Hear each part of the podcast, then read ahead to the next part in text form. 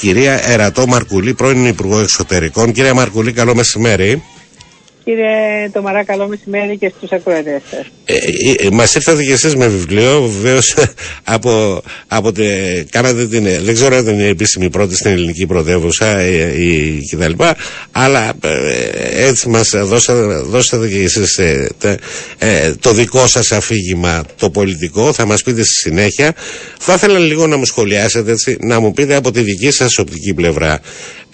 τώρα που πλέον ανακοινώθηκε και επίσημα ότι έχουμε απεσταλμένη γένος θηλυκού στο, ε, στο, ε, στο, για το Κυπριακό πώς βλέπετε τα πράγματα να εξελίσσονται; Σίγουρα δεν υπάρχει καμία αμφιβολία ότι αποτελεί μια θετική εξέλιξη. Ε, το γεγονός ότι από την αποχώρηση του κύριου Έσπεν Μπαρθάιντε δεν είχαμε διορισμό αντιπροσώπου, αυτό σίγουρα αποτελεί μια ε, θετική εξέλιξη. Όμως ε, θα πρέπει να δούμε και αυτό είναι το πιο σημαντικό ε, κατά πόσον η άλλη πλευρά θα μετακινηθεί από τις ε, εντελώς απαράδεκτες και προβληματικές θέσεις της για τη λύση δύο κρατών και κυριαρχική ισότητα που όπως γνωρίζετε βρίσκεται εκτός του πλαισίου των αποφάσεων των Ηνωμένων Εθνών. Αυτό είναι το ζητούμενο.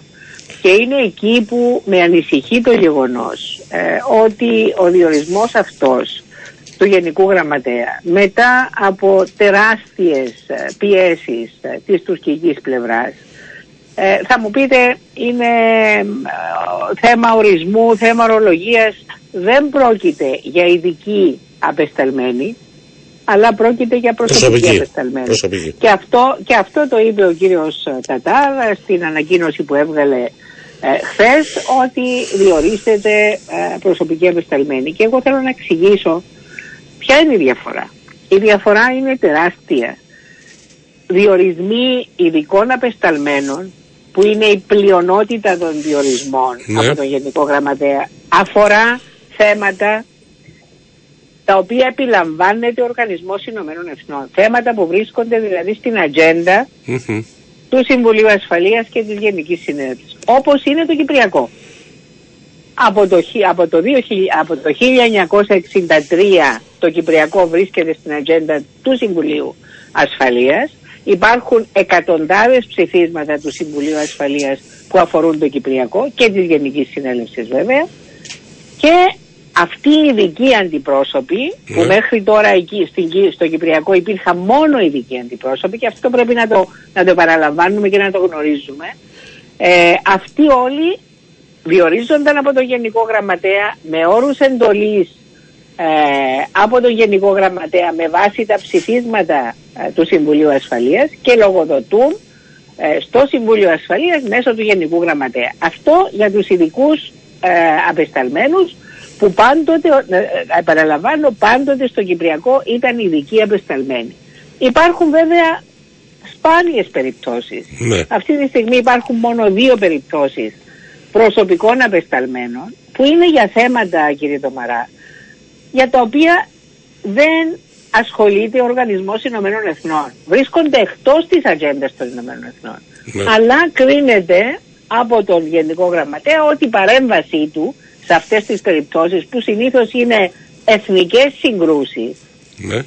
Εμάς η περίπτωση μας δεν είναι, μόνο, δεν είναι εθνική σύγκρουση, είναι ναι. διεθνή σύγκρουση. Ακριβώς. Γιατί έχουμε θέμα εισβολής, έχουμε θέμα κατοχής κλπ. Λοιπόν, υπάρχει περίπτωση της Μοζαμβίκης για παράδειγμα που δεν, δεν ασχολείται ο Οργανισμός Ηνωμένων Εθνών με τη σύγκρουση που υπάρχει και με τις, α, ε, ε, και με τις α, ε, ε, εχθροπραξίες που υπάρχουν στο έδαφος της Μοζαμβίκης που είναι ένα εθνικό θέμα όμως ο Γενικός Γραμματέας έκρινε ότι πρέπει να διορίσει κάποιον προσωπικό απεσταλμένο. Τώρα γιατί η τουρκική πλευρά και ιδίως από το 2020 που εκλέγει ο κύριος Σταντάρ ναι. και ανατρέξτε να δείτε ότι από τότε ο κύριος Σταντάρ ο οποίος άλλαξε την ε, τη θέση της τουρκοκυπριακής πλευράς από ε, διζωνική δικοινοτική ομοσπονδία σε λύση δύο κρατών επιμένει ότι θα πρέπει να διοριστεί προσωπικός απεσταλμένος. Μάλιστα. Λοιπόν, από ναι. τότε, από τότε. Λοιπόν, και φαίνεται ότι λόγω του ότι δεν υπήρχε ε, συμφωνία σε αυτό το θέμα της ορολογίας, ο Γενικός Γραμματέας αυτή τη στιγμή διορίζει απεσταλμένη. Εμείς θα λέμε ότι είναι ειδική απεσταλμένη, οι Τουρκοί θα λένε ότι δεν θα, θα είναι προσωπική απεσταλμένη. Αλλά θα επιτρέπει στον κύριο Τατάρ, όπως έκαμε και στη Γενέβη με την άτυπη τότε πενταμερή, να ε, προβάλλει τις θέσεις του για λύση δύο κρατών. Εκτός του πλαισίου των αποφάσεων του Συμβουλίου Ασφαλείας. Με την, εμπειρία, με την εμπειρία που έχετε, η δική μας πλευρά και δικαίως επέμενε και πίεζε και όπου βρισκόταν ο πρόεδρος της Δημοκρατίας έθετε το θέμα ότι έπρεπε να έχουμε μία εξέλιξη. Έχουμε αυτή την εξέλιξη την οποία πε, περιγράφετε. Θεωρείτε ότι υπάρχουν στοιχεία, υπάρχουν ανησυχίες ε, που να οδηγούν στο συμπέρασμα ότι μπορεί να αυτοεγκλωβιστούμε, δηλαδή ε, να έχουμε απέναντί μας ε, μία απεσταλμένη η οποία ενδεχομένως όχι να μας κάνει τα, τα χατήρια, κάπου να ερχόμαστε σε σύγκρουση μπορεί να γίνει αυτό το πράγμα, δηλαδή να αυτοεγκλωβιστούμε και να βρεθούμε κάποια στιγμή να δημιουργηθεί κάποιο ζήτημα. Και εκεί πέρα να υπάρχει πρόβλημα πώς να το διαχειριστούμε μετά, έτσι. Γιατί εμείς είμαστε οι πρώτοι οι οποίοι φωνάζαμε και λέγαμε εδώ και τώρα να ξεκινήσουν, να έχουμε έναν απεσταλμένο, να ξεκινήσει η διαδικασία. Κοιτάξτε, ε, όπως είπα στην αρχή είναι πολύ θετικό το γεγονός ότι έχουμε απεσταλμένη επιτέλους. Ναι. Το θέμα είναι τι όρους εντολής θα έχει αυτή η απεσταλμένη. Μάλιστα. Και μέσα σε ποια πλαίσια δεσμευτικά όμως θα κινηθεί. Δηλαδή, εμείς και το Συμβούλιο Ασφαλείας και ο Διεθνής Οργανισμός λέμε ότι είναι λύση της ζωνικής δικοινοτικής ομοσπονδίας με πολιτική ισότητα. Μέσα σε αυτό το πλαίσιο πρέπει να κινηθεί και ο Γενικός Γραμματέας, ο οποίος πολύ λυπάμαι, πραγματικά λυπάμαι που το λέω, αλλά από το 2020 που εκλέγει και ο κύριος Τατάρ, έχει ξεχάσει τη Διζωνική Δικοινοτική Ομοσπονδία. Ναι. Πηγαίνετε σε όλες τις εκθέσεις του, από το 2020 και μετά. Καμία λέξη, καμία λέξη για τη Διζωνική Δικοινοτική Ομοσπονδία. Μάλιστα. Και μάλιστα τον Ιούνιο του 2021 μας είπε ότι πρέπει να τετραγωνίσουμε τον κύκλο. Θυμάστε αυτό. Ακριβώς. Λοιπόν, πώς θα τετραγωνίσουμε τον κύκλο; Πώς θα βρούμε, πέστε μου κύριε Ντομαρά, πώς θα βρούμε κοινό έδαφος όταν η μία πλευρά λέει Διζωνική Δικοινοτική Ομοσπονδία και η άλλη λέει, πλευρά λέει Λύση δύο κρατών. Δεν υπάρχει περίπτωση για κοινό έδαφος. Μάλιστα. Άκουγα εχθέ ναι. τις δηλώσεις που έκανε ο κύριος Στατάρ. Εντάξει, είναι ε, ε, η μία πλευρά στο βουνό και η άλλη στη θάλασσα. Ακριβώς, ακριβώς. Εάν ο Γενικός Γραμματέας δεν απαιτήσει εδώ και τώρα από την άλλη πλευρά να της πει όπως είπε παλιά το 1992 ο, ο τότε Γενικός Γραμματέας στον Τεγκτάς ναι. ο, ο Μπούτρος Γκάλη του είχε πει κοίταξε κύριε Τεγκτάς να έρθεις πίσω στη συμφωνημένη βάση γιατί άρχισε ο Ντεχτάς τότε στις συνομιλίες με τον Βασιλείο ναι. να βάζει συνομοσπονδιακούς όρους. Μιλούσε για λαούς, μιλούσε για διάφορα πράγματα τα οποία δεν παρέπεμπαν στη Ομοσπονδία και ο ίδιος ο Γενικός Γραμματέας στις εκθέσεις του και το Συμβούλιο Ασφαλείας παρακαλώ. Ναι. Ζήτησαν επιτακτικά από τον κύριο Ντεχτάς να επανέλθει στη συμφωνημένη βάση.